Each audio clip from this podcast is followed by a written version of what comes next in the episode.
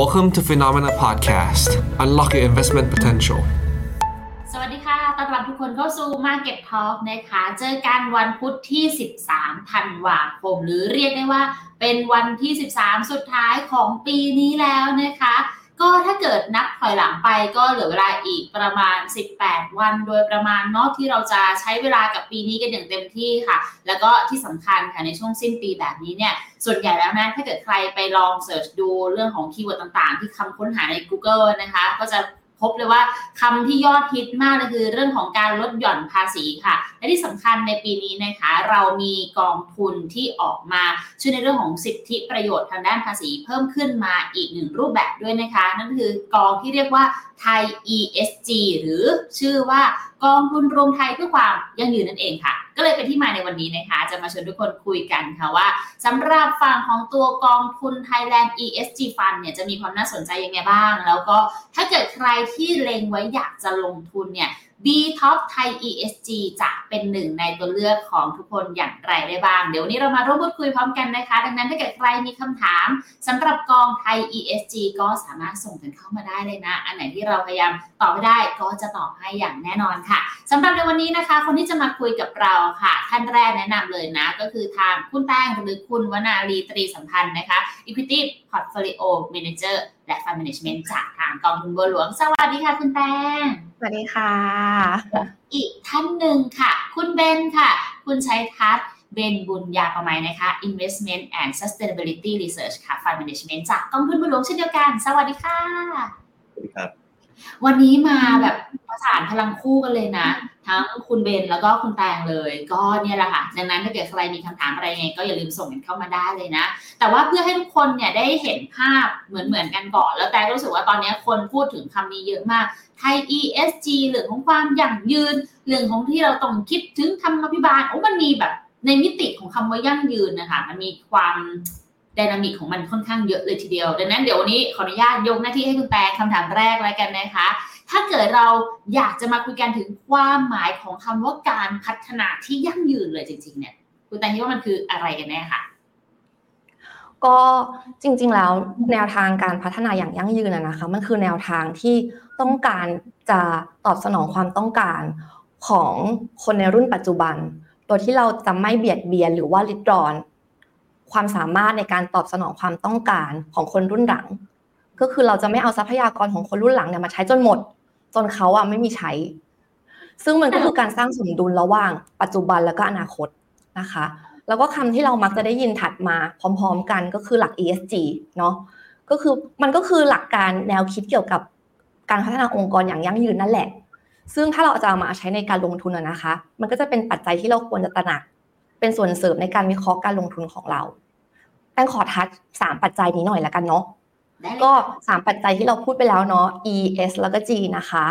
ตัว E เนี่ยย่อมาจาก environmental นะคะ มันก็คือปัจจัยด้านสิ่งแวดล้อม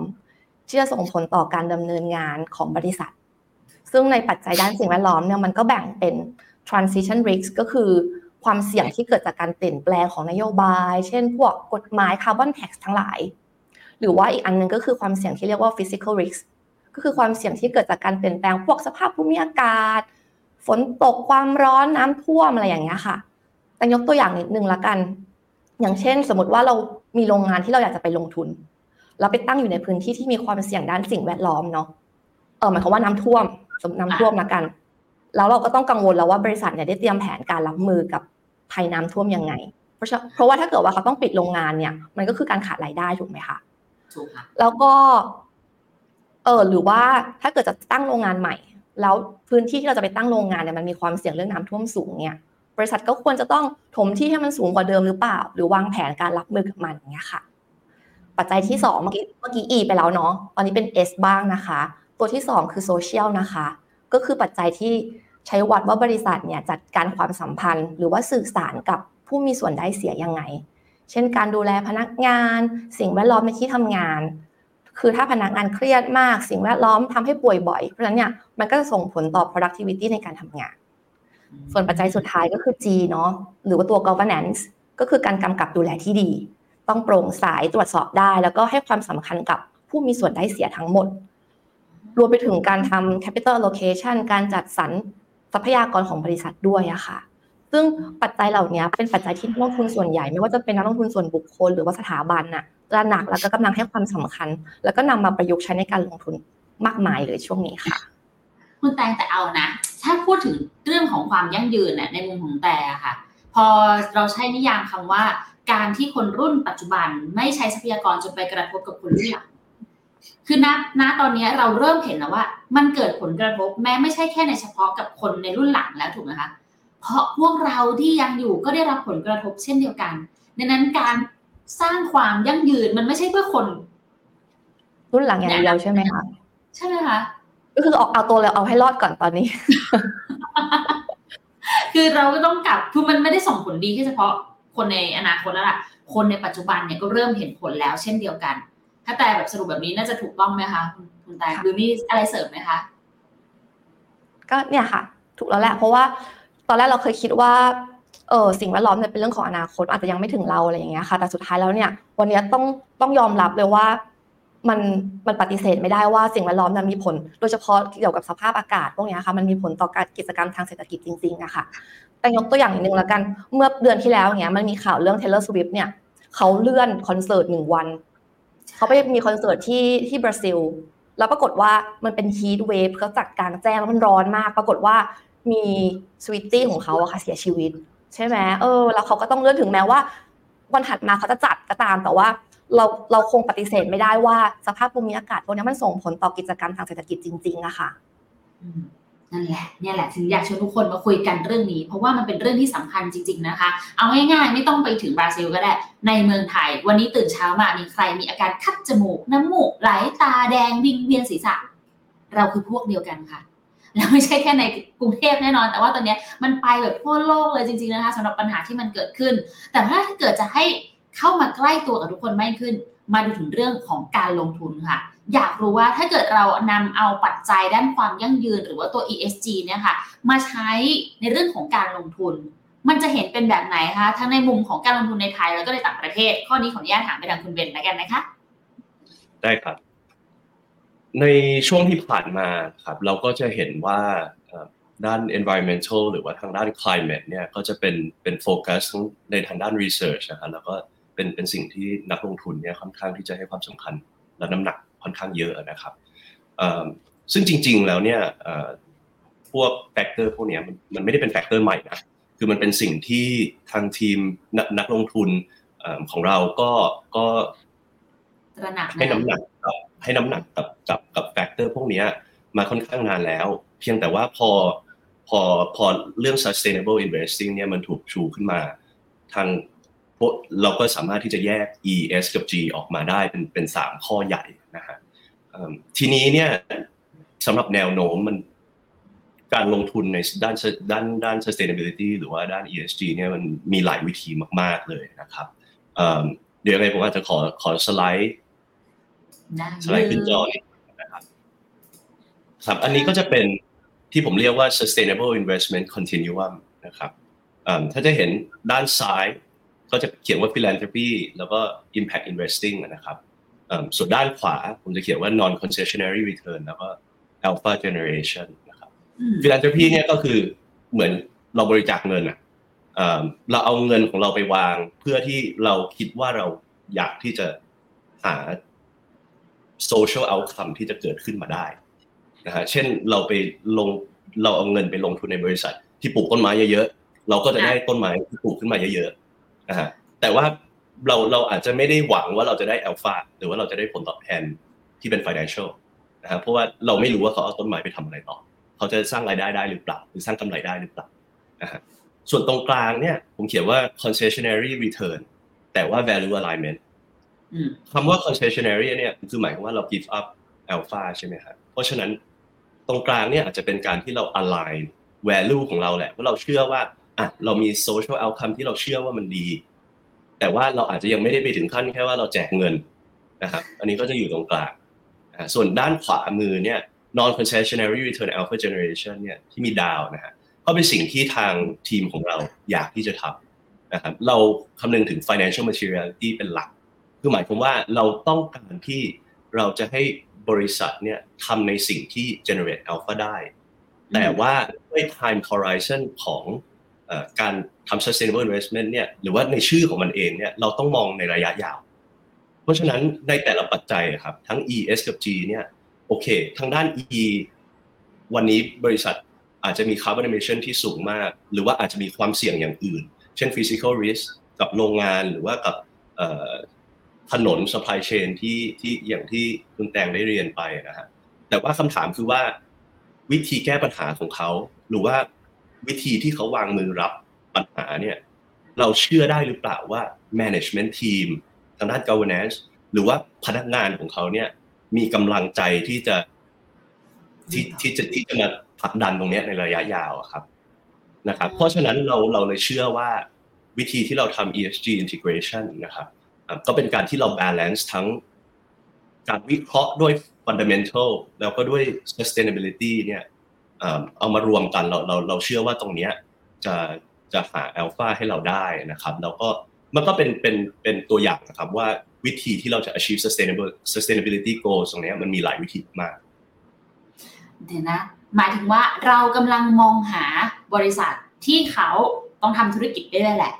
ต้องมีรายได้ต้องมีกำไร แต่ก็ต้องไม่ลืมเรื่องของ sustainability ซึ่งตรงนี้มันต้องดูกันเป็นภาพระยะยาวๆ แต่ว่าระยะสั้นนี้คุณต้องเจริญรายได้ให้ได้ มันต้องมา balance กันให้ได้ถูกไหมคะคุณเบน ถูกต้องครับถูกต้องครับ เราต้องการที่จะ balance ทั้งงานวิเคราะห์ fundamental ที่ที่ทางบลจ.บัวหลวงทำมายาวนานอยู่แล้วนะครับทีเนี้ยเรามาเพิ่มพาที่เป็น sustainability analysis ขึ้นมา มันก็จะเป็น สิ่งที่ subjective มากๆเลย ที่ไม่ได้อาจจะไม่ได้มีตัวเลขวัดนะฮะแต่ว่าเราพยายามที่จะเอาแต่ละ factor ตรงนี้มาวิเคราะห์เพิ่มเติมเพื่อที่จะมา support ด้าน fundamental ของเราแล้วมันต้อง balance กันด้วยไหมคะมันต้องครึ่งครึ่งไหมคุณเบนหรือจริงๆแล้วเราสามารถแบบปรับน้ำหนักมุมมองการทำงานของแต่ละบริษัทได้อะคะแล้วแต่ธุรกิจหรือเปล่า ครับ คือผมต้องเรียนอย่างนี้ครับ เราอะเชื่อว่าด้าน sustainability investment เนี่ยแล้วก็ ESG มันไม่ใช่เป็น one size fit all หมายความว่าแต่ละบริษัทนะครับ อาจจะอยู่ในคนละ stage ของการทำงาน บางบริษัทเพิ่งก่อตั้งขึ้นมาบางบริษัทอยู่มาเป็นร้อยปีละนะฮะเพราะฉะนั้นวิธีการทำงานรวมไปถึง locationประเทศแล้วก็แฟกเตอร์อื่นๆเนี่ยจะมีความสำคัญมากๆเลย อันนี้ก็คือเป็นเหตุผลนะครับ ว่าเราอยากที่จะใช้เป็น ESG integration โดยที่เราทำ research ตรงนี้ in house ของเราเองนะครับโดยที่เราไม่ได้ตาม third party rating นะฮะเนื่องจากว่าเราเชื่อว่า third party rating พวกนี้ส่วนใหญ่นะครับจะ report เป็นเป็น reported data นะฮะก็อาจจะมาจาก annual report เมื่อปีที่แล้ว ซึ่งในมุมของเราเราคิดว่าอาจจะอัปเดตละโอเคมีก็ดีนะครับ แต่ว่าพออัปเดตไปแล้วเนี่ยแล้วเราจะมองไปข้างหน้าอย่างไร นะฮะเพราะฉะนั้นถ้าสมมติบริษัทหนึ่งนะฮะอาจจะเปิดเผยข้อมูลของ environmental data ของเขา หรือว่าการเงินเดือนนะในปีที่ผ่านมาเนี่ยสิ่งที่เราสนใจที่สุดคือ แล้วในห้าถึงสิบปีข้างหน้า คุณจะทำยังไงพนักงานของคุณ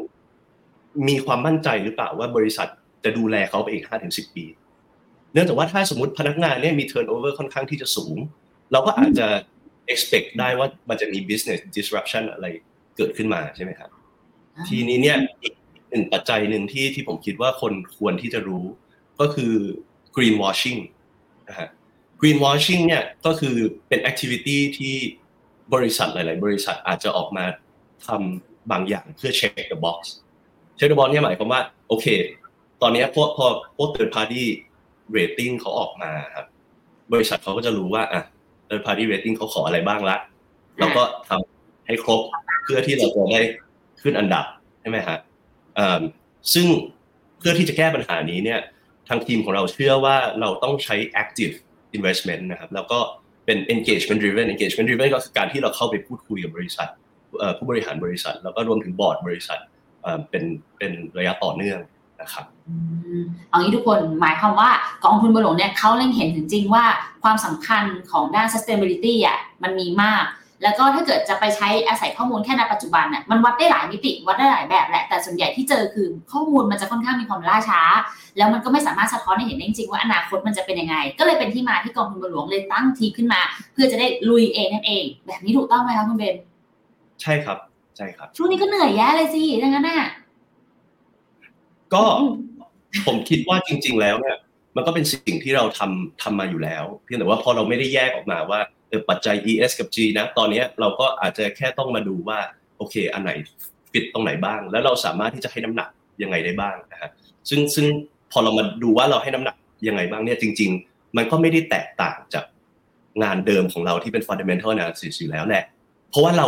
เนื่องจากว่าเราเราพยายามที่จะ engage เป็น financial materiality เนี่ย เราพยายามที่จะผูกทุกอย่างและให้น้ำหนัก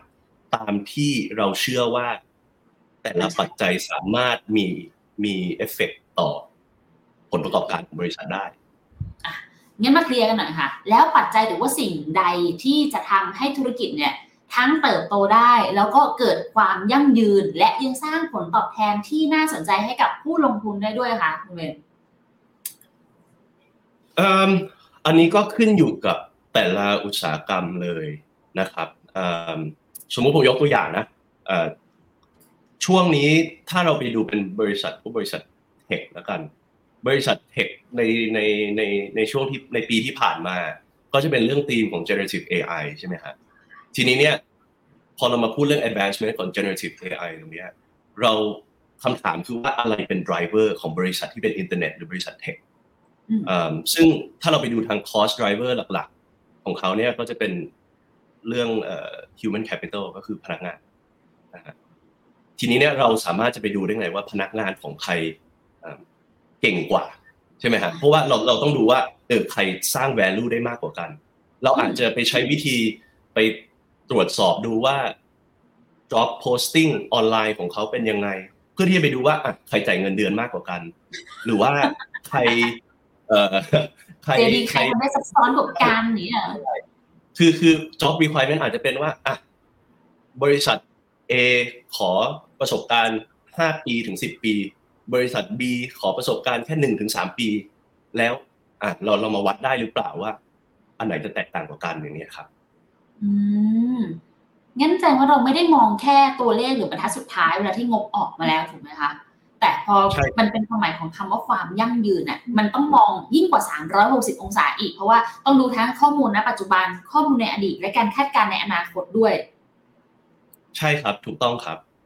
แล้วพอเรามาดูตรงพาร์ทนี้เสร็จเนี่ยคือคือจริงๆ อันนี้ก็คือเหตุผลที่ผมบอกว่าจริง ๆ แล้วอะมันไม่ได้แตกต่างจาก traditional research ของเรามากเท่าไหร่หรอกเพียงแต่ว่าตรงนั้นอาจจะเน้นไปที่ตัวเลขมากกว่า ตรงนี้เราเน้นในสิ่งที่มันเป็น qualitative มากกว่า เราหาวิธีที่เราจะแปลผลออกมา เพื่อที่จะเอาสองพาร์ทเนี้ยมารวมกันได้นะครับ คุณแตงมีอะไรอยากเสริมไหมคะก็ถ้าเสริมจากน้องเบนเมื่อกี้อะนะคะ ก็คือว่าเราพยายามจะหา financial impact ที่ไม่ได้อยู่ใน financial statement พอนึกออกไหมคะ เราไม่ได้ดูตัวเลข แต่เราจะพยายามหาปัจจัยอื่น ๆ รอบข้าง ที่จะส่งผลกับผลการดำเนินงานของบริษัท แตงขอยกตัวอย่างเพื่อให้เข้าใจง่าย ๆ ละกัน คือมันมีเคสหนึ่ง คือเกาะกระดานไม่แน่ใจว่าเมื่อเดือนที่แล้วก็มีข่าวเหมือนกัน คุณไหมคะเกาะกระดานทุกคนทราบอยู่แล้วว่ามันคือสถานที่ท่องเที่ยวของจังหวัดตรังเนาะใช่แล้วก็เป็นชายหาดที่ได้รับการจัดอันดับว่าสวยที่สุดในโลกในปี 2023 จาก World Beach เอ่อไกด์ของประเทศอังกฤษนะคะ เกิดอะไรขึ้นก็คือมีนักท่องเที่ยวเนี่ย ไปร้องเรียนสำนักงานอุทยานว่ามันมีขยะ ซึ่งแบบเยอะแยะทั้งขยะเปียกขยะแห้งส่งกลิ่นรบกวน แล้วก็จากนั้นเนี่ยเอ่อ สำนักงานอุทยานเขาก็ไปตรวจสอบ แล้วก็ปรากฏว่าเจอขยะจริงๆสองแบบสูงสองเมตรยาวห้าสิบเมตรอย่างเงี้ยค่ะ ซึ่งเออมีทั้งขยะเปียกขยะแห้งหลายตัน แล้วมันก็ห่างจากชายหาดเนี่ยประมาณแค่สองเมตรเท่านั้นเอง หมายความว่าถ้าเกิดวันไหนน้ำขึ้น สามารถพัดขยะลงไปได้เลยถ้าแย่มากแล้วจากการตรวจสอบก็พบว่าคนที่เอาขยะมาทิ้งอะค่ะ เป็นรีสอร์ทเอกชนแห่งหนึ่ง ซึ่งอยู่ใกล้กับ อุทยานนี้ อ่าฉะนั้นเราทีเนี้ยก็จากการตรวจสอบก็พบว่าเขาว่าทิ้งมาเป็นปีแล้ว เกือบปีได้แล้วแล้วถ้าเกิดต้องการจะขยะกำจัดขยะอันเนี้ยจะต้องจ้างเรือหางยาวเพื่อนำขยะไปทิ้งที่ฝั่งแบบห้าสิบเที่ยวได้ ซึ่งใช้เงินประมาณแบบสองแสนบาท อะ ทีนี้เราเราลองมาเอาเคสนี้มาวิเคราะห์ดูนะคะ คือถ้าพูดในแง่ของเจ้าของรีสอร์ทเนาะ มันก็ได้ประหยัดค่าใช้จ่ายในการจัดการขยะเขาก็ไม่ต้องเสีย แต่ว่าถ้าเรามองยาวออกไปอีกนิด ว่าเกาะเนี้ยมันเป็นจุดมันมีชื่อเสียงของมันเอง จากความสะอาดความสวยงามใช่ไหมคะ แต่ถ้าเกิดเราไปทำลายมันซะสุดท้ายแล้วจากชื่อเสียงก็จะเป็นชื่อเสียซะสร้างภาพจำที่แย่ให้กับกับนักท่องเที่ยวสุดท้ายก็จะไม่มีใครมาอยู่ดี แล้วยังไงก็คือสุดท้ายแล้วมันก็ส่งผลต่อผลการดำเนินการดำเนินงานของรีสอร์ทอยู่ดี ใช่ เพราะฉะนั้นเนี่ยนี่คือตัวอย่างของการไม่คำนึงถึงหลักความยั่งยืนในการดำเนินธุรกิจนะคะ อืมมันออกไหมถ้าเราดูตัวเลขอะ มันก็ดีแหละ เพราะว่าเราประหยัดเนาะแต่ถ้าเกิดมองรวมๆแล้วอะมันมันจริงๆแล้วมันไม่ได้ดีอะค่ะ ทุกคนจริง ๆ ที่เมื่อกี้แบบแต่ยิ้มไปอะ ไม่ใช่ว่าอะไรนะคะ เพราะว่ามันเป็นประเด็นเรื่องราวที่เราเห็นในข่าวมาโดยตลอด ว่าแบบสิ่งที่มันเกิดขึ้นมาแล้วอะค่ะมันอาจจะแบบได้เหรอ แบบนี้ได้เหรอ แต่มันเกิดขึ้นจริงบนโลกใบนี้ค่ะ แล้วมันเริ่มส่งผลให้เห็นมากยิ่งขึ้นเรื่อยๆ อย่างเคสที่คุณตาเล่าให้ฟังฟังไปเนี่ย ก็มีทำจริง ๆ แล้วก็ แต่ชิดคิดว่ามันก็ยังคงมีอีกหลาย ๆ ที่เลยค่ะ ที่ยังทำแบบนี้เหมือนกัน ดังนั้นหน้าที่ของทางกองทุนบัวหลวงเองเนี่ยก็จะพยายามไปหาข้อมูลต่างๆ เหล่านี้เอามาวิเคราะห์ประกอบร่วมกันถูกไหมคะแต่อย่างเมื่อกี้ที่คุณแตงยกตัวอย่างไปอะมันเป็นตัวอย่างรีสอร์ทไม่แน่ใจว่าคุณแตงมีอื่น ๆ เพิ่มเติมไหมหรือว่า อยากเสริมประเด็นไหนไหมยังเนอะ โอเคงั้นเดี๋ยวขอถามทางคุณเบนต่อแล้วกัน เพราะว่าคือพอเราเห็นแล้วว่า แนวคิดวิธีการวิเคราะห์ต่างๆ ของกองทุนบัวหลวงออกมาค่อนข้างที่แบบจะชัดเจนมี direction ชัดเลยแหละสำหรับการมีกองทุนไทย ESG ค่ะ แล้วถ้าเกิดเราจะต้องนำเอาปัจจัยด้านความยั่งยืนเนี่ยมาช่วยประเมินหุ้นหรือว่าเลือกหุ้นที่น่าสนใจ ตอนนี้เรามองยังไงบ้างคะวิธียังไงบ้างคะคุณเบนครับ ก็อย่างที่อย่างที่เรียนไปนะครับเอิ่ม ทางด้าน sustainability เนี่ยเราก็จะแยกออกมาเป็นปัจจัยของ E S กับ G นะครับ environmental social แล้วก็ governance เอ่อซึ่งตรงนี้เนี่ยเราจะใช้ weight นะครับ ก็คือ financial weight เลย หมายความว่าบริษัทอย่างเช่นที่ผมยกตัวอย่างเป็นบริษัทเทคถ้าสมมติ cost driver หรือ revenue driver ของเขาหลักๆ หรือว่าอาจจะรวมไปถึงพาร์ทที่เป็นเกี่ยวกับ cash flow ของเขาก็ได้นะครับ ว่าอะไรเป็นตัวที่ generate รายได้ให้เขา generate เงินให้เขา นะครับเรามาดูว่าโอเคไม่มีมีปัจจัยไหนใน ES กับ G นี้ที่เกี่ยวข้อง เช่นถ้าเป็นบริษัทเทคและเป็นพนักงาน เราก็อาจจะให้น้ำหนักไปทางด้าน S เยอะๆเลยนะฮะแต่เราอาจจะบอกว่าเออ E ไม่แทบแทบแทบไม่มีผลเลยนะฮะเพราะว่าบริษัทเทคเขาก็อาจจะใช้เป็น cloud service provider ซึ่งทั่วโลกก็มีเจ้าใหญ่อยู่แล้ว ก็มี environmental standard ที่ดีอยู่แล้ว ไม่ได้เป็นอะไรที่เขา control ได้ อเคเขาอาจจะเลือกได้แต่ว่าผลผลผลประโยชน์ต่อเขามันมันอาจจะเล็กเล็กมากๆ แต่ว่า S สำคัญมาก G ก็อาจจะสำคัญมากๆ เพราะว่าเป็นบริษัทเทคเนี่ยเราอาจจะต้องไปดูว่า cyber security protocol ของเขาดีขนาดไหนแล้วเราต้องเชื่อได้ว่าผู้บริหารเขาทำได้จริงนะฮะเราต้องไปดูว่าผู้บริหารเนี่ยมีผู้บริหารจริง ๆ หรือเปล่าหรือว่ามีบอร์ดท่านใดหรือเปล่าที่รับผิดชอบเรื่องนี้โดยตรงเพราะหลาย ๆ บริษัทนะครับเขาก็อาจจะแค่ให้เป็นทีมไอทีไปดู นะฮะทีมไอทีก็อาจจะไม่ได้มีอำนาจอะไรในการตัดสินใจเลยนะฮะเพราะฉะนั้นเราต้องมาดูว่าใครเราต้องโฮสามารถโฮคน accountable ได้นะครับอันนี้ก็เป็นสิ่งที่เป็น part ของ engagement process ของเราแล้วกัน engagement process ของเราเนี่ยก็จะเป็นอีกพาร์ทหนึ่งนะครับในการลงทุนของเราปกติทางด้าน fundamental analyst แล้วก็ทาง portfolio manager ของเราครับก็ได้เข้าไปพูดคุยกับทางบริษัทเป็นระยะอยู่แล้ว นะครับ เราต้องเข้าไปพูดคุยเพื่อที่จะไปเข้าใจได้ว่า culture corporate culture บริษัทเป็นยังไงการตั้งกลยุทธ์ หรือว่าการตั้งแนวรับแนวรับในการประเมินความเสี่ยงหรือว่า adapt adaptability ของเขาเป็นยังไงนะฮะแล้วก็ incentive incentive ของทางพนักงานหรือผู้บริหารเนี่ยต่อ long term target ที่เรามองว่าเป็นสิ่งที่มีผลกระทบต่อเขาเนี่ยเป็นเป็นอย่างไรนะฮะ อย่างอื่นที่อยู่ใน engagement process ของเราเนี่ยก็ก็ก็อาจจะเป็นเรื่อง proxy voting ก็ก็เรามองว่าเราจะใช้เป็น tool นะฮะในการที่เราจะผลักดันบางอย่างให้ให้เกิดขึ้นหรือว่าในการแก้ปัญหา ว่าเราเราต้องใช้ proxy vote จริง ๆ เนี่ยว่าเราจะ hold board accountable หรือเปล่าถ้าสมมติมีการกระทำการความผิดเกิดขึ้นในในในบริษัทนะฮะแล้วเราก็จะใช้ tool พวกนี้ครับต่อเนื่องไปเพื่อที่จะมา มาสร้าง confidence ในทีมของเราว่า โอเค เรามั่นใจว่าบริษัทนี้ทำได้จริงๆนะครับเพราะฉะนั้นในในปัจจัยที่เป็น fundamental analysis ก็คือเรื่อง financial return นะฮะส่วนบางในอดีตเนี่ยบางทีในบางกองเขาก็อาจจะมองแค่ short term นะฮะเพราะว่า horizon ของของเขามันมันอาจจะ short term กว่า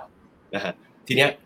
ในกองทุนที่มาดูเรื่อง sustainability มากขึ้นในอนาคตนะครับ ก็อาจจะไปมองเป็น long term return มากขึ้น เพราะฉะนั้น financial return ตรงนี้เราก็จะมอง long term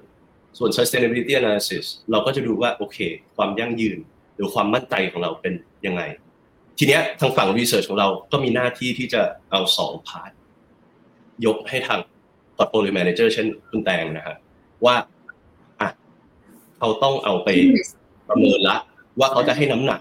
หรือว่าบริหารความเสี่ยงในแต่ละกองด้วยนโยบายด้วยแต่ละนโยบายยังไงนะครับงั้นหมายความว่าแต่ละ sector ก็จะมีวิธีการมองวิธีการที่จะเข้าไปใช้เกณฑ์ในการคิดวิเคราะห์เนี่ยแตกต่างกันออกไปถูกต้องไหมคะถูกต้องครับอ่าโอเค อันนี้เริ่มมีความน่าสนใจมากขึ้นแล้ว เพราะว่าถ้าเกิดเราพูดถึงในเมืองไทย แต่ขออยากอีกสักหนึ่ง sector ได้ไหมคะ ถ้าให้ยกตัวอย่างเพิ่มเติมค่ะคุณเบนอาจจะเป็น sector พลังงานอะไรอย่างนี้ได้ไหม เอ่อได้ครับ หรือว่าถ้าไม่ถ้าถ้าถ้าแบบว่าจริงๆยังไม่ได้บอกได้นะ เพราะว่าแต่แค่อยากจะยกตัวอย่างให้เห็นภาพแต่ว่าจริงๆอะตัวอย่างของทางคุณเบน AI ก็ใช้ได้แล้วนะ แต่แค่อยากเห็นว่า AI กับไฟฟ้ามันจะมีความเหมือนความต่างกันไหมนะอะไรเล็กๆน้อยๆอย่างเงี้ยค่ะพอมีไหมเออผมว่าอันนั้นอาอาอาจจะยากนิดนึงผมว่าเราอาจจะมองเป็นอะไรที่อาจจะใกล้ใกล้ใกล้ตัว เอ่อได้ได้ มากขึ้นอีกนิดนึงอาจจะเป็นทางด้านพวกบริษัทที่เป็นคอน sumer แล้วกันครับโอ้ได้ค่ะหรือว่าอาจจะเป็นเอ่อ consumer หรือว่า property ก็ได้อืมเอ่อบางทีเดี๋ยวเดี๋ยวนี้เราเริ่มเห็นพวกเอ่อ community mall lifestyle mall อย่างเงี้ยเพิ่มเพิ่มขึ้นมาเยอะใช่ไหมครับทั่วทั่วประเทศเลยนะฮะซึ่งซึ่งส่วนใหญ่เนี่ยหลังๆ พวก community lifestyle mall ก็เริ่มที่จะเป็น outdoor มากขึ้นอะทีนี้เนี่ย เหตุผลที่ที่จะเป็นแบบนี้มันก็อาจจะมีได้หลายปัจจัยเนอะเอ่อปัจจัยหนึ่งก็อาจจะเป็นอาจจะอยากประหยัดไฟใช่ไหมฮะอาจจะอยากประหยัดไฟ แต่ทีนี้เนี่ยเราก็อาจจะต้องมาดูว่าอะโอเคคอสของเขาจริง ๆ แล้วคอสหลักของเขาเป็นเรื่องไฟหรือเปล่า หรือเป็นเรื่องค่าเช่า หรือว่าเอ่อแล้วตัวที่ drive revenue ของเขาเนี่ย คืออะไร รายได้อาจจะมาจากผู้บริโภคหรือว่าลูกค้าที่เดินเข้ามาเยอะ เพราะฉะนั้นก็คือเรื่องวอลลุ่มใช่ไหมครับทีนี้เนี่ยโอเค ประหยัดไฟดี แต่ว่าถ้าสมมุติว่าเรากำลังมองว่า physical risk ของ community mall ที่อยู่ในกรุงเทพเนี่ย มีความเสี่ยงว่าพื้นที่ตรงนี้จะร้อนขึ้นอืมมีความร้อนเพิ่มขึ้น มีฝุ่นมากขึ้นคำถามคือว่า แล้วสมมุติว่าถ้าเรามีสอง mall เปิดข้างกัน อันหนึ่งเป็น indoor อันหนึ่งเป็น outdoor ลูกค้าจะเลือกที่จะเดินเข้า ที่ไหนอ๋อคือที่หนึ่งอาจจะดีมากเลย E ดีมากๆเลยนะครับ แต่ว่าไม่มีลูกค้าเข้าไป เราก็คงไม่เลือกที่จะไปลงทุนอะ เพราะว่าเขาก็คงสร้างรายได้และสร้างกำไรไม่ได้ ใช่ไหมฮะอืมว่าอันเนี้ยก็ก็เป็นตัวอย่างว่าเราเอาทั้ง E ทั้ง S มาผสมกันผสมกันอืมโอเค เก็ตละเก็ตละงั้นขอไปถามทางคุณแตงหน่อยค่ะ เพราะว่าพอต้องมาวิเคราะห์กันจริง ๆ หน้าที่ของรีเสิร์ชเขามีข้อมูลมาให้ละแล้วคุณแตงคือคนแล้วก็ทีมงานที่จะต้องไปนั่งวิเคราะห์กันว่ากงไหนควรต้องลงทุนอะไรยังไงงั้นถ้าเกิดให้พี่แตงอธิบายให้ฟังได้ไหมคะว่า ความหมายแล้วก็ความน่าสนใจจริง ๆ ในตัวกองทุนไทย ESG เลยในมุมมองของคุณแตงมีมิติไหนบ้างคะก็ต้องบอกว่าไอ้ตัวกองทุนไทย ESG นะคะมันเป็นกองทุนลดหย่อนภาษีรูปแบบใหม่ นะคะเพื่อจริงๆแล้ววัตถุประสงค์ของมันเนี่ยเพื่อส่งเสริมการออมระยะยาว รวมทั้งควบคู่ไปกับการส่งเสริม เป้าหมายด้านความยั่งยืนของประเทศ รวมทั้งเป้าหมายการเป็นกลางทางคาร์บอน แล้วก็ net zero หรือว่าการปล่อยก๊าซเรือนกระจกสุทธิเป็นศูนย์ทั้งยังเป็นตัวผลักดันที่จะให้บริษัทจดทะเบียนรวมถึงธุรกิจที่อยู่ในตลาดทุนนะคะดำเนินธุรกิจหรือผนวกปัจจัย ESG เนี่ยเข้าไปในการดำเนินธุรกิจ ทีนี้เนี่ยพอเราทราบเรื่อง วัตถุประสงค์ของมันแล้วเนี่ย เราก็จะพอรู้เลยว่าเอ่อ investment universe ของมันก็คือสินทรัพย์ที่สามารถลงทุนได้เนี่ยมันก็ต้องแน่นอนเกี่ยวเนื่องกับปัจจัยด้านความยั่งยืนทั้นเนี่ยมันก็จะลงทุนได้ทั้งตราสารทุนแล้วก็คือหุ้นไทยอะค่ะ แล้วก็ตราสารหนี้ ซึ่งถ้าเป็นตราสารหนี้เนี่ยก็ต้องเป็นตราสารหนี้ที่อยู่ในกลุ่มความยั่งยืน ส่วนถ้าเป็นหุ้นไทยอะค่ะ มันก็ต้องเป็นบริษัทที่ได้รับการคัดเลือก ว่ามีความโดดเด่นด้านความยั่งยืน หรือว่ามีการจัดอันดับ จากตลาดหลักทรัพย์อะไรอย่างเงี้ยค่ะ หรือว่าที่เรารู้จักกันว่า ชื่อว่า Set ESG เนาะหรือว่าจะเป็นบริษัทที่ตั้งเป้าลดการปล่อยก๊าซคาร์บอน หรือก๊าซเรือนกระจกอย่างเงี้ยค่ะ เพราะเนี่ยตัวกองเนี้ยมันจะถูกกรองหนึ่งชั้น ตามเกณฑ์ของกรตมาแล้ว มันจะไม่ได้เหมือนกองทั่วไปที่จะลงอะไรก็ได้ที่อยู่ในเซตอย่างเงี้ยค่ะอ่าเพราะฉะนั้นมันจะถูกกรองชั้นหนึ่งเพื่อต้องการให้มันบรรลุวัตถุประสงค์เหล่านี้ค่ะ ก็คือมันมีตาข่ายหนึ่งขั้นกันมาให้แล้วว่าโอเคคุณต้องอยู่ในเกณฑ์ที่เกี่ยวข้องกับเรื่อง ESG นะทำตามขั้นตอนนี้ให้ได้ได้ตามนี้เป๊ะๆก็ถูกกรองลงมา แล้วเราค่อยมาเลือกลงทุน มันก็เลยมีความน่าสนใจ ในตัวเองเองด้วยถูกไหมคะใช่ค่ะต้องบอกว่าวิธีการคัดเลือกหุ้นนะคะ มันแตกต่างเออจริงๆแล้วตอนนี้เรามีกองใหม่เนาะเราขึ้นสไลด์เลยก็ได้นะคะ ถ้าเกิดงั้นขอขายของเลย ได้เลยได้เลยกองอยู่ช่วง IPO ได้ใช่ไหมตอนนี้ ใช่ค่ะกำลัง IPO อยู่นะคะ เรามีกองทุนใหม่ก็คือกองไทย ESG กองแรกและกองเดียวตอนนี้ของเรานะคะ ก็คือชื่อว่ากองทุนรวมบัวหลวงทศพลไทยเพื่อความยั่งยืน หรือว่า B Top ไทย ESG นะคะเออกองนี้เป็นกองหุ้นไทย แล้วก็เป็นแบบ Active Management เดี๋ยวเดี๋ยวขอหน้าเมื่อกี้ก่อนนะคะเดี๋ยวจะอธิบายให้ฟังว่ากองนี้มันต่างจากการลงทุนอื่น ๆ ที่อาจจะทุกคนอาจสงสัยว่าแล้วไอ ESG เนี่ยมันเข้ามารวมกันอยู่ยังไงนะ โอเค ก็คืออันดับหนึ่งเนี่ย ต้องบอกก่อนว่าเราอาจจะลงทุนในหุ้นไทยที่มีเซ็ต ESG rating เมื่อกี้ที่กล่าวไปแล้วว่ามันถูกกรองชั้นหนึ่งมาก่อนนะคะสิบตัว เพราะว่าชื่อทศพลเนาะที่ผู้จัดการกองทุนอะคัดสรรแล้วก็คาดว่าจะมีผลตอบแทนที่สูงสุดในระยะยาว เออแล้วไอ้สิบตัวเนี้ยมันมาอย่างไงนะคะ ต้องบอกว่าต้องเริ่มจาก universe กรองใหญ่ universe ใหญ่ที่บอกไปแล้วว่ามีเซ็ต ESG rating ใช่ไหมคะ ก็จะประมาณ 200 ตัว จากนั้นก็เอามาอินทิเกรตกับ Universe ของเราเอง มันก็จะลดลงมาถูกกรองอีกชั้นหนึ่งเป็น Universe ภายในอะค่ะ แล้วเราก็หยิบเลือกหุ้นจากใน Universe ภายในอันนี้ ทีนี้แล้วไอ้ Universe ภายในเนี่ยเราคิดอะไรเราคิดยังไงอะนะคะ แน่นอนอยู่แล้วแหละเราต้องใช้ปัจจัยพื้นฐานในการคิดอันดับหนึ่งอันนี้คือเหมือนกองทั่วไปก็คือเหมือนทศพลนั่นแหละค่ะโดยการใช้ปัจจัยพื้นฐานไม่ว่าจะเป็นปัจจัยเชิงมหาภาคหรือว่าปัจจัยเฉพาะของธุรกิจนั้น นอกจากนี้เนี่ยเราก็ใช้ปัจจัยด้าน ESG มาเสริม มาวิเคราะห์และตัดสินใจการลงทุน เมื่อกี้แจ้งไปแล้วว่าเราพยายามจะหาปัจจัยที่กระทบกับ financial return แต่ว่ามันไม่ได้อยู่ใน financial statement เพราะว่าเราเชื่อว่าการลงทุนที่คำนึงถึงหลัก ESG เนี่ยและให้ความสำคัญกับความยั่งยืนของธุรกิจอย่างจริงจังอะค่ะ มันจะให้ผลตอบแทนที่ดี เมื่อเทียบกับคู่แข่งในอุตสาหกรรมเดียวกัน งานของเรายังไม่จบนะคะ หลังจากได้แล้วอะ ซึ่งมันจะต่างจากทดสอบคนต่างอธิบายให้ฟังง่ายๆอีกนิดนึง เรายังต้องทำ engagement ก็คือว่าเราต้องร่วมมือกับบริษัท เพื่อไปคุยพูดคุยมุ่งหวังให้เกิดการเปลี่ยนแปลง สมมติว่าเมื่อกี้ตั้งกลับไปที่เกาะกระดานไอ้เคสนั้นนะคะ ถ้าเราลงทุนในรีสอร์ทนั้นอยู่เราต้องเข้าไปคุยกับเขาแล้วว่าทำแบบนี้ไม่ได้นะ มันไม่ยั่งยืนเพราะฉะนั้นเนี่ย เราต้องเข้าไปคุยเรื่องการกำจัดขยะ เพราะว่าไม่งั้นเราต้องวางแผนละว่าโอเค ไอ้ที่ ต้องรีบทำให้ไอ้เป็นไอ้ความเสี่ยงที่เกิดขึ้นเนี่ยหายไปก่อนแล้ววางแผนข้างหน้าว่าต่อไปเราอาจจะต้องเปลี่ยนไปใช้ผลิตภัณฑ์ ถ้าเกิดว่าการค่าขนขยะมันแพงเราต้องวางแผนในการลดขยะแทน หรือว่านำผลิตภัณฑ์ที่ reuse ได้ recycle ได้ อย่างเงี้ยค่ะ ดังนั้นเนี่ยเราต้องบอกว่า เราต้องตั้งคงในใจแล้วว่าธุรกิจที่เราลงทุนนะคะ นอกจากมันจะมีปัจจัยพื้นฐานที่ดีแล้วอะค่ะ ธุรกิจที่ลงทุนเนี่ย มันจะต้องยังดีเราต้องมั่นใจว่ามันจะยังดีอย่างน้อยแบบสิบถึงยี่สิบปีข้างหน้าก็คือเป็นการนำเอาจุดเด่นของกองทุนบัวหลวงนี่แหละ คือทีมงานจะค่อนข้างมีความเป็น professional ในเรื่องของการคัดเลือกหุ้นอยู่แล้วล่ะ แต่ว่าเอามา top up ตัว ESG เข้าไป เพื่อให้แบบเห็นถึงมิติของการเติบโตอย่างยั่งยืนจริง ๆ ถูกต้องไหมคะคุณแตง ใช่ค่ะ คือแตงแบบเคยเปรียบเทียบง่ายๆให้น้องฟังก็คือมันเหมือนกับว่า เราเลือกแฟน กับเราเลือกแม่ของลูก อืมคือมันคือสิ่งที่ถ้าเกิดเราจะเลือกแม่ของลูกมันจะยาว มันจะมีความคิดที่มันจะต้องยาวกว่านั้น มันคือ commitment ในระยะยาวอย่างเงี้ยค่ะ กับการเลือกแฟนอาจจะเหมือนการเลือกหุ้นทั่วไปที่ที่แบบอาจจะมองสั้นกว่าอย่างเงี้ยค่ะพอพอเห็นภาพไหมคะ B Top ไทย ESG ก็เหมือนกับเป็นการเลือกแม่ให้ลูกถูกไหมคะ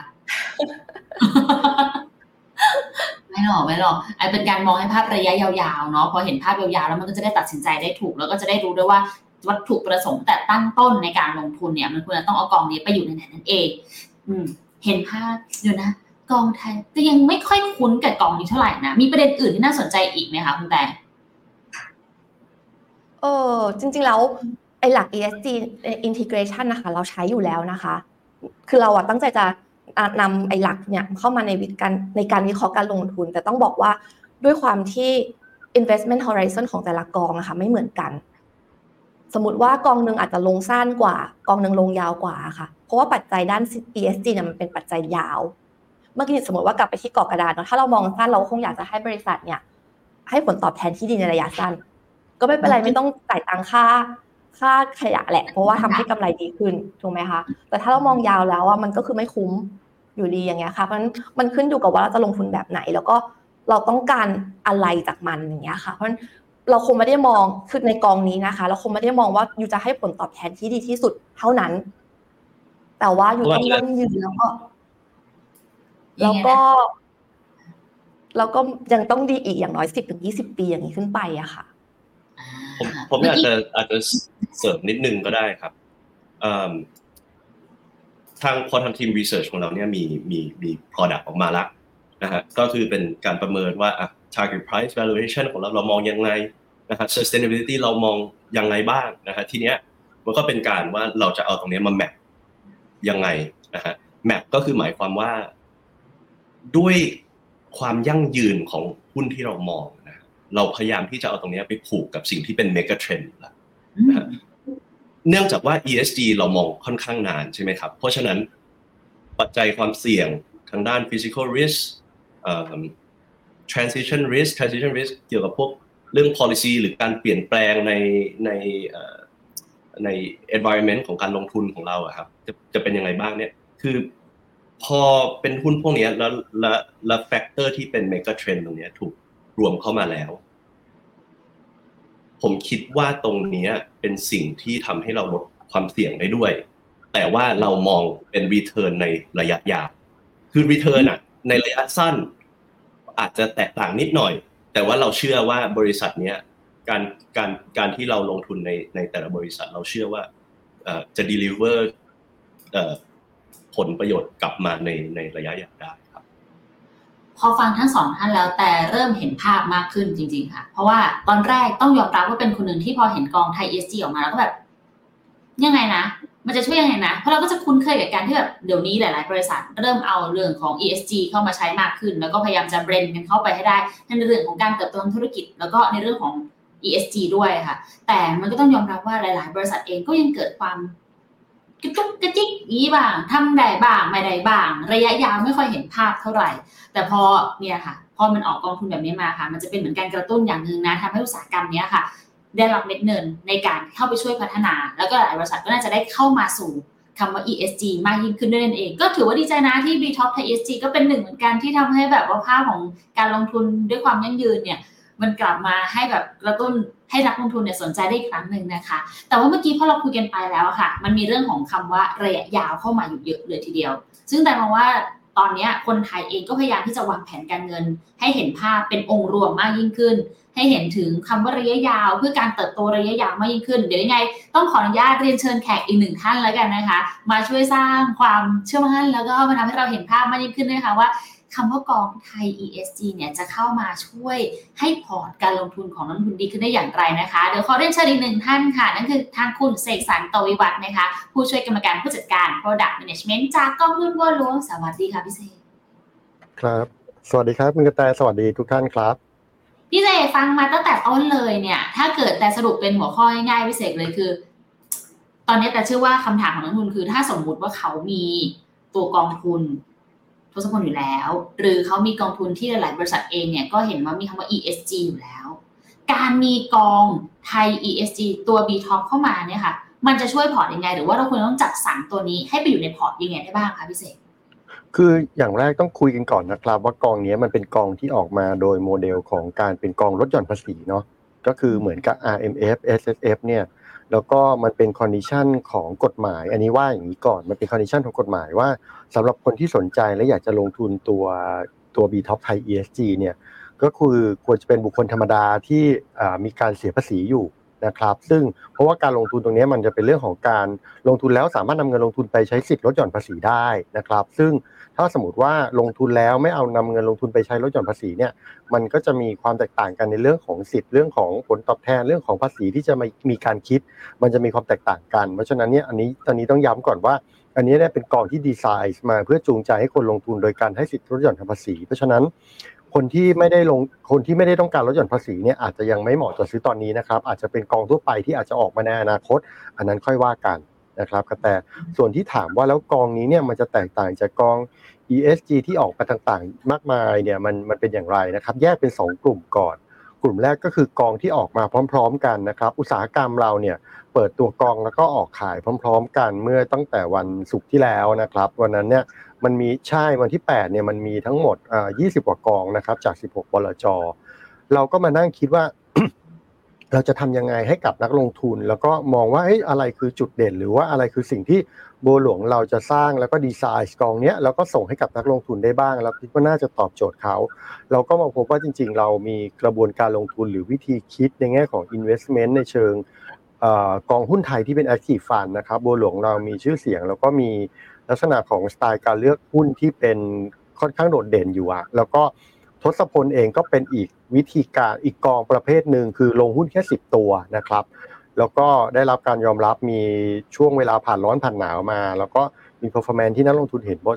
เห็นพอสมควรแล้วไม่ว่าจะเป็นตัว IMF หรือว่าอะไรเนี่ยก็จะเป็นอะไรที่นักลงทุนพอใจนะครับ แม้ว่าบางช่วงผลตอบแทนมันอาจจะไม่ได้ตอบโจทย์กับผู้ลงทุนได้ หมายถึงว่าได้ไม่ได้บวกได้ตลอดเวลา แต่ว่ากองนี้ด้วยความที่มันเป็น 10 ตัวมันมีความสวิงของหุ้น มันเป็นไฮคอนวิชั่นเพราะว่าเราเราเราใส่หุ้น เรามีการกระจายหุ้นน้อยกว่า แต่ว่าเราเลือกและเราค่อนข้างมั่นใจในกระบวนการหรือวิธีคิดของเรา ซึ่งทางน้องแต่และน้องเบนได้เล่าไปแล้วว่า มันจะนำพากองไปสู่เป้าหมาย ซึ่งกองนี้เป้าหมายมันคือการลงทุนระยะยาวนะครับ น่าจะนำพาผู้ลงทุนไปให้ได้รีเทิร์นได้ แล้วก็ด้วยความที่กระบวนการคิดแล้วก็กระบวนการกรองนอกจาก ตัว performance หรือ growth ของบริษัทหรือผลตอบแทนแล้วเนี่ยมันยังมีเรื่องของ ESG เข้ามาเกี่ยวข้อง ซึ่งผมต้องเรียนว่าน้องเนี่ยเขาไม่ได้ไม่ได้อยู่กับกองนี้แค่ช่วงนี้นะเขาอยู่กับเรื่องนี้มาหลายปีมากนะครับเพราะฉะนั้นเนี่ยมันมีวิธีคิดเราก็เลยมองว่า บริษัทที่เราจะคัดเนี่ยมันก็ต้องเป็นบริษัทที่เรามั่นใจหรือเราเชื่อใจ เพราะฉะนั้นเนี่ยเราไม่คัดเยอะ เราก็เลยดีไซน์ออกมาแค่ 10 ตัวนะครับอันนี้ก็คือว่าทำไม B Top เราถึงเราถึงดีไซน์ B Top ออกมาเป็นแบบนี้นะครับเมื่อเทียบกับเพื่อนๆในอุตสาหกรรม ส่วนประเด็นที่ 2 ก็คือว่ากองแบบนี้เนี่ยบัวหลวงไม่ได้ออกเป็นกองแรกนะครับ บัวหลวงเรามีตัว B อ่า B คายนะครับ B คายหรือกองทุนรวมคนไทยใจดี ที่เน้นเรื่อง ESGC มาตั้งแต่สมัยก่อน และตั้งแต่สมัยที่คนยังไม่ค่อยพูดถึงเรื่องนี้เราเอาเรื่องของการเงินภาคการลงทุนกับเรื่องของภาคสังคมมารวมกันมาจอยกันเป็นกองนั้นนะครับ ก็อันนี้เป็นกองที่ตั้งขึ้นมา แล้วก็อาจจะนั้นก็มี ตัวกองธรรมพิบาลนะครับ ที่ออกมาคล้ายๆ กับเพื่อนในอุตสาหกรรม แล้วก็มีกองสิริผลบรรษัทพิบาล ซึ่งอันนั้นเป็นกองที่เน้นหุ้นดีเวเดนแต่ว่าเราก็เอาเรื่องของธรรมพิบาลเข้ามาจอยเข้ามาเป็นส่วนหนึ่งของการคัดเลือกด้วย ซึ่งแต่ละกองก็จะมีความแตกต่างกัน ที่เล่ามาตรงนี้เนี่ยเพื่อจะให้เห็นว่ากองเนี้ยมันเป็นสิ่งที่บัวหลวงทำมาต่อยอดนะครับก็เคมีเรื่องภาษีด้วยมีเรื่องของการลดหย่อนด้วยนั่นแหละ แต่ว่ามันเป็นสิ่งที่เราทำแล้วเราก็ให้ความสำคัญกับเรื่องพวกนี้มานานแล้ว ครับแล้วก็กระบวนการนี้มันน่าจะทำให้กองเนี้ยเออเราคาดหวังนะว่าราคาหุ้นไทยที่มีอยู่ในปัจจุบันเนี่ยมันก็อยู่ในฐานที่น่าสนใจที่จะลงทุนได้แล้วเราก็คาดหวังการเติบโตต่อไปครับ แสดงว่าอาจจะมีสามประเด็นไหมคะสำหรับคนจะลงทุนที่ต้องรู้เลยคือหนึ่งถ้าเกิดจะลงทุนกองนี้คือคุณได้สิทธิลดหย่อนภาษีนะ ได้สิทธิประโยชน์ทางภาษีนี่แหละสองเลยคือ ถ้าเกิดคุณจะลงทุนกองนี้อย่างตัวบีทอปก็คือจะต้องเชื่อในเทรนด์นี้ใน การเติบโตที่มีความยั่งยืนอยู่แล้วด้วย และสุดท้ายเลยคือ ก็คือต้องการลงทุนแบบระยะยาว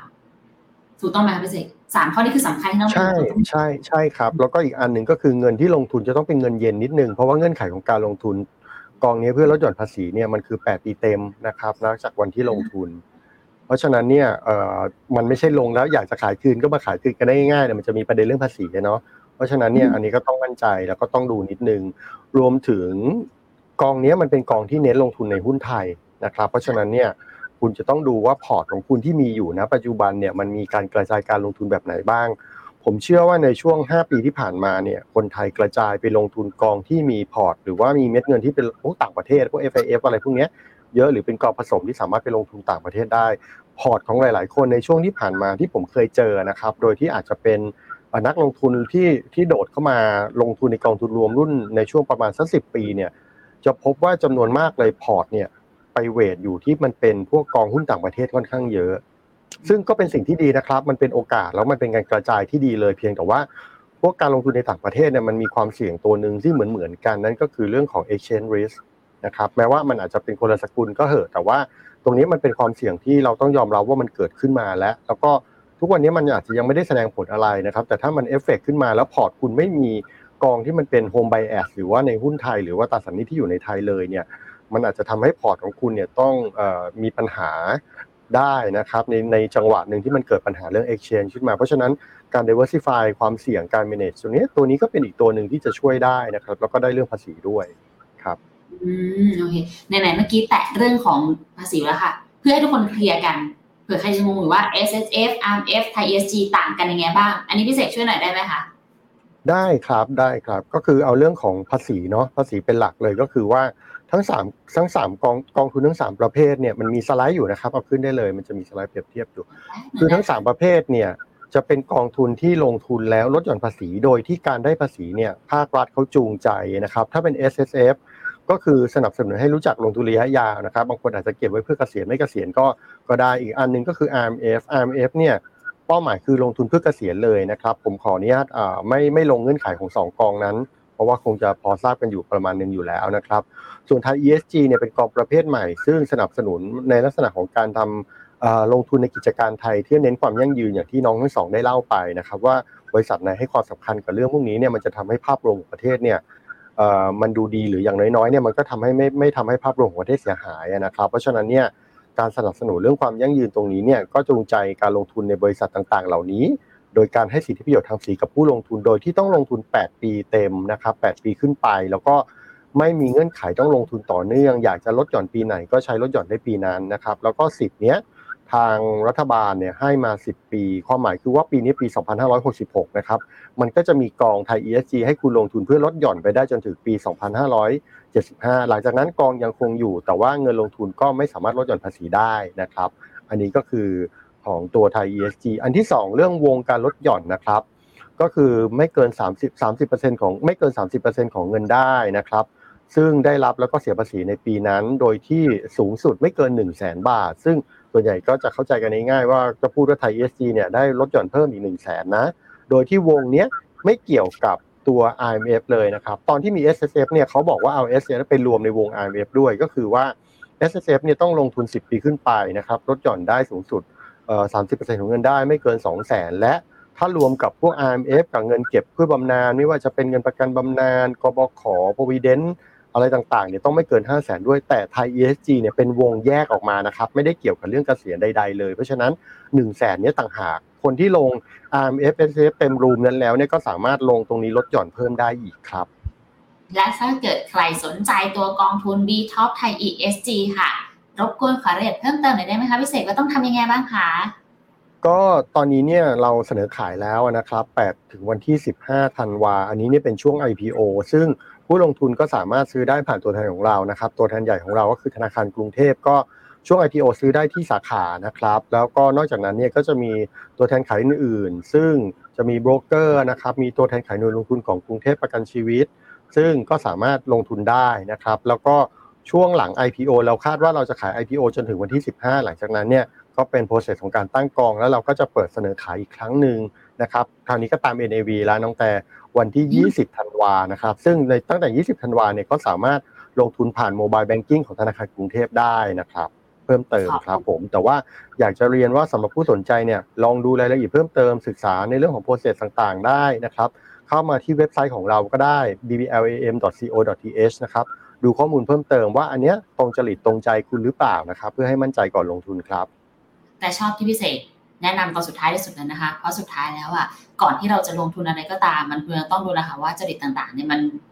โอเคไหมตรงกับความต้องการของพอร์ตเราจริง ๆ หรือเปล่า อะเข้าสู่ช่วงสุดท้ายแล้วค่ะ เดี๋ยวยังไงอะต้องฝากทั้ง 3 ท่านนิดนึงแล้วกันเนาะเดี๋ยวให้ทางคุณแตงช่วย recap ให้ทีนึงแล้วกันว่าความน่าสนใจของกองทุนนี้เป็นอย่างไร ส่วนของทางคุณเบนอาจช่วยฝากในเรื่องของตัว sustainability หน่อยแล้วกันนะคะว่าเราเองในฐานะที่เป็นประชาชนคนไทยเราสามารถช่วยอะไรยังไงได้บ้าง แล้วก็เดี๋ยวค่อยพิเศษฝากเรื่องของการดูแลพอร์ตแล้วกัน ขอเชิญทางคุณแตงก่อนแล้วกันค่ะค่ะก็กองนี้นะคะนอกจากผลตอบแทนที่ผู้ลงทุนเนี่ยคาดหวังได้แล้วนะคะ จากการลงทุนนะคะ ก็จะมี ถือว่าเป็นส่วนเล็กๆละกันที่เราช่วยผลักดันนะคะ ให้ให้ธุรกิจทั้งหลายอะค่ะ อยากจะมองถึงความยั่งยืนและเห็นความสำคัญของความยั่งยืนนะคะ เพราะว่าถ้าเกิดว่าทุกคนทำอะค่ะเออแต่ก็เชื่อว่าสังคมมันจะเข้มแข็งอย่างเงี้ยค่ะ ก็ก็ถือว่านอกจากได้รีเทิร์นแล้วก็ได้มองยาวอ๋อแล้วมันก็ยังถึงแม้ว่ามันแต่ต้องบอกว่ามันอาจจะไม่ได้เป็น เออผลตอบแทนหรือว่าความความความเหวี่ยงของผลตอบแทนอาจจะไม่ได้หวือหวาเหมือนกองหุ้นทั่วไปอะเนาะเพราะว่าการลงทุนในหุ้นที่มีบรรษัทพิบาลกำกับดูแลที่ดีเนี่ยมันก็หมายความว่าหมายถึงความเสี่ยงที่ลดลงด้วยอะนะคะ เพราะฉะนั้นเนี่ยก็ก็แต่ว่ามันก็จะเหมาะกับคนที่ต้องการจะลงทุนในระยะยาว แล้วก็ได้ประหยัดภาษีด้วยอย่างเงี้ยค่ะสิบปีกับสิบบริษัทเนี่ยแหละค่ะ เอ๊ะต้องแปดปีสินี่เห็นไหมฟังเองงงเองเลย ขออภัยด้วยค่ะเชิญคุณเบนต่อค่ะ ครับก็สำหรับ sustainable framework ของเราอะนะฮะเราก็ทำควบคู่ไปกับการวิเคราะห์ fundamental ของของของหุ้นอยู่แล้วนะครับ เพราะฉะนั้นเรามองทั้ง financial factor นะครับรวมไปถึง sustainability หรือ ESG factor นะครับเพื่อที่เราจะเอาสองสองอย่างนี้มา balance กันนะครับ เพื่อที่เราสามารถที่จะใช้ข้อมูลตรงนี้เอาข้อมูลตรงนี้ให้ให้ทาง fund manager ของเราสามารถเอาไป make investment decision ที่ดีที่สุดนะฮะทีนี้เนี่ยเราเราเราเชื่อว่าการที่เรามี investment process แบบนี้มี engagement process แบบนี้ในการที่ที่จะเข้าไปพูดคุยกับทางทางผู้บริหารทางกรรมการบริษัทนะครับ เราเชื่อว่าตรงนี้จะเป็นสิ่งที่ เป็น differentiator สำหรับสำหรับ investment process ของเรานะฮะแล้วเราก็เชื่อว่าปัจจัยพวกนี้เป็นสิ่งที่เราต้องเริ่มที่จะให้ความสำคัญและน้ำหนักมากขึ้นนะครับเช่นกันก็คือทางทางฝั่งบริษัทก็ต้องให้ให้ให้น้ำหนักมากขึ้นนะฮะเราก็ไม่ได้ต้องการไปไปกดดันเขาอย่างเดียวนะครับเราเราเราก็ไม่ได้ต้องการไปผลักดันสิ่งที่บริษัทไม่ได้อยากที่จะทำเพียงแต่ว่าเราอาจจะ identify เป็นบางสิ่งบางอย่าง ที่เราเชื่อว่าจะทำให้แต่ละบริษัทที่เราไปลงทุนเนี่ยมีผลประกอบการที่ดีขึ้นได้นะฮะเราก็อยากที่จะเอาตรงนี้ไปช่วยทางบริษัทที่ที่ที่เรามีความมั่นใจตรงนี้ครับ เพื่อที่เพื่อที่จะไปหาผลประโยชน์ทั้งทั้งทางด้าน financial แล้วก็อาจจะเห็นวิธีการทำงานที่ที่มีความยั่งยืนมากขึ้นครับขอบคุณค่ะคุณเบนเชิญพิเศษต่อได้เลยค่ะ คือในแง่ของพอร์ตนะครับผมผมเรียนว่ากองนี้เป็นกองทุนหุ้นแล้วก็ High Conviction ที่มี 10 ตัวหลายคนก็จะมี mindset ว่ามันจะต้องเป็นกองหุ้นไทย ซึ่งมันมีความเสี่ยงอยู่แล้วตามไซของหุ้นแล้วก็มีความผันผวนสูงเพราะมันเป็นหุ้นแค่สิบตัว แต่ผมเรียนว่าจริงๆ พวกนี้มันถูกลดทอนความน่ากังวลในในประเด็นที่คุณกำลังคิดเรื่องนี้อยู่เนี่ยนะด้วย ความที่มันเป็นหุ้นตัว ESG เพราะว่าบริษัทต่างๆ ที่มันอยู่ในเกณฑ์อยู่ในข่ายพวกนี้ถ้าเราไปดูข้อมูลต่างๆนะครับ เราจะพบว่าอย่างดัชนีตัวเซต ESG TRI หรือใดๆก็ตามที่เกี่ยวข้องกับเรื่องพวกนี้ทั้งไทยทั้งต่างประเทศเนี่ย เราจะพบว่าความผันผวนของหุ้นพวกนี้มันไม่ค่อยเยอะ มันคำว่าไม่ค่อยเยอะเนี่ยไม่ได้หมายถึงว่ามันไม่ผันผวนนะ มันก็ผันผวนแบบหุ้นนี่แหละ แต่ถ้าเทียบกับกองหุ้นที่มันเป็น general ทั่วไปแล้วเนี่ยความผันผวนของลักษณะของหุ้นพวกนี้มันจะค่อนข้างน้อยกว่านะครับแล้วก็ผมเห็นมีคนที่เป็นส่วนสื่อกลางหรือคนกลางต่างๆ โดยที่ไม่ใช่สังกัดบลจอย่างพวกผมเนี่ยเขาก็มีการแชร์มุมมองต่างๆ พวกนี้อยู่ในโซเชียลต่างๆ อยู่พอสมควร ซึ่งมันก็แสดงให้เห็นว่าเราไม่ได้มองกองแบบนี้ คนเดียวนะครับ มีคนต่างๆ มากมายถ้าเขามองแล้วเขาเห็นอยู่ว่าจริง ๆ แล้วข้อดีของมันอย่างหนึ่งก็คือ การลงหุ้นโดยที่มันเป็นสไตล์ของ character ของหุ้นที่ไม่ผันผวนมาก ซึ่งมันก็จะช่วยของพอร์ตช่วยในเรื่องของพอร์ตของเราได้ระดับหนึ่งด้วยครับแต่อันนี้พี่ฝากเป็นมุมนี้ละกันครับขอบคุณทั้งสามท่านมาก ๆ เลยนะคะ แล้วก็ต้องบอกว่าหลังจากที่ฟังมุมมองครบถ้วนจากทางฝั่งกองทุนบัวหลวงค่ะ แต่คิดในแง่นี้แล้วกันนะคะว่า คนที่จะลงทุนหรือว่าจะไปซื้อกองทุนไทย ESG อะค่ะ เราไม่ได้จะมองแค่ภาพของการลงทุนในเบื้องต้นนั่นแหละ หรือว่าเราไม่ได้มองแค่ในเรื่องของการรับสิทธิประโยชน์ทางภาษี แล้วก็ต้องลงทุนกันไปเท่านั้นแหละ แต่เรากำลังมองเห็นถึงการมีส่วนร่วม ในการที่จะสร้างความแข็งแกร่งให้กับโลกใบนี้ ให้เขาสามารถเนี่ยอยู่ต่อไปแล้วก็ส่งต่อไปได้อย่างมีคุณภาพให้กับลูกหลานของเราในอนาคตด้วยนะคะ เป็นการเปลี่ยนแปลงระดับที่ว่าต้องอาศัยความร่วมมือจากทุกๆคนเลยล่ะค่ะ ดังนั้นก็ถ้าเกิดใครสนใจนะคะ อย่าลืมค่ะ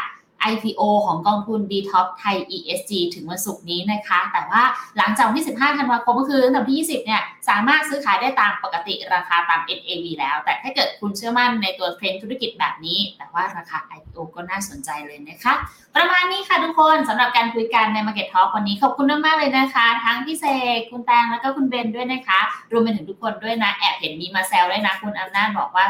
ซื้อไทย ESG ดันเซ็ตกันหน่อย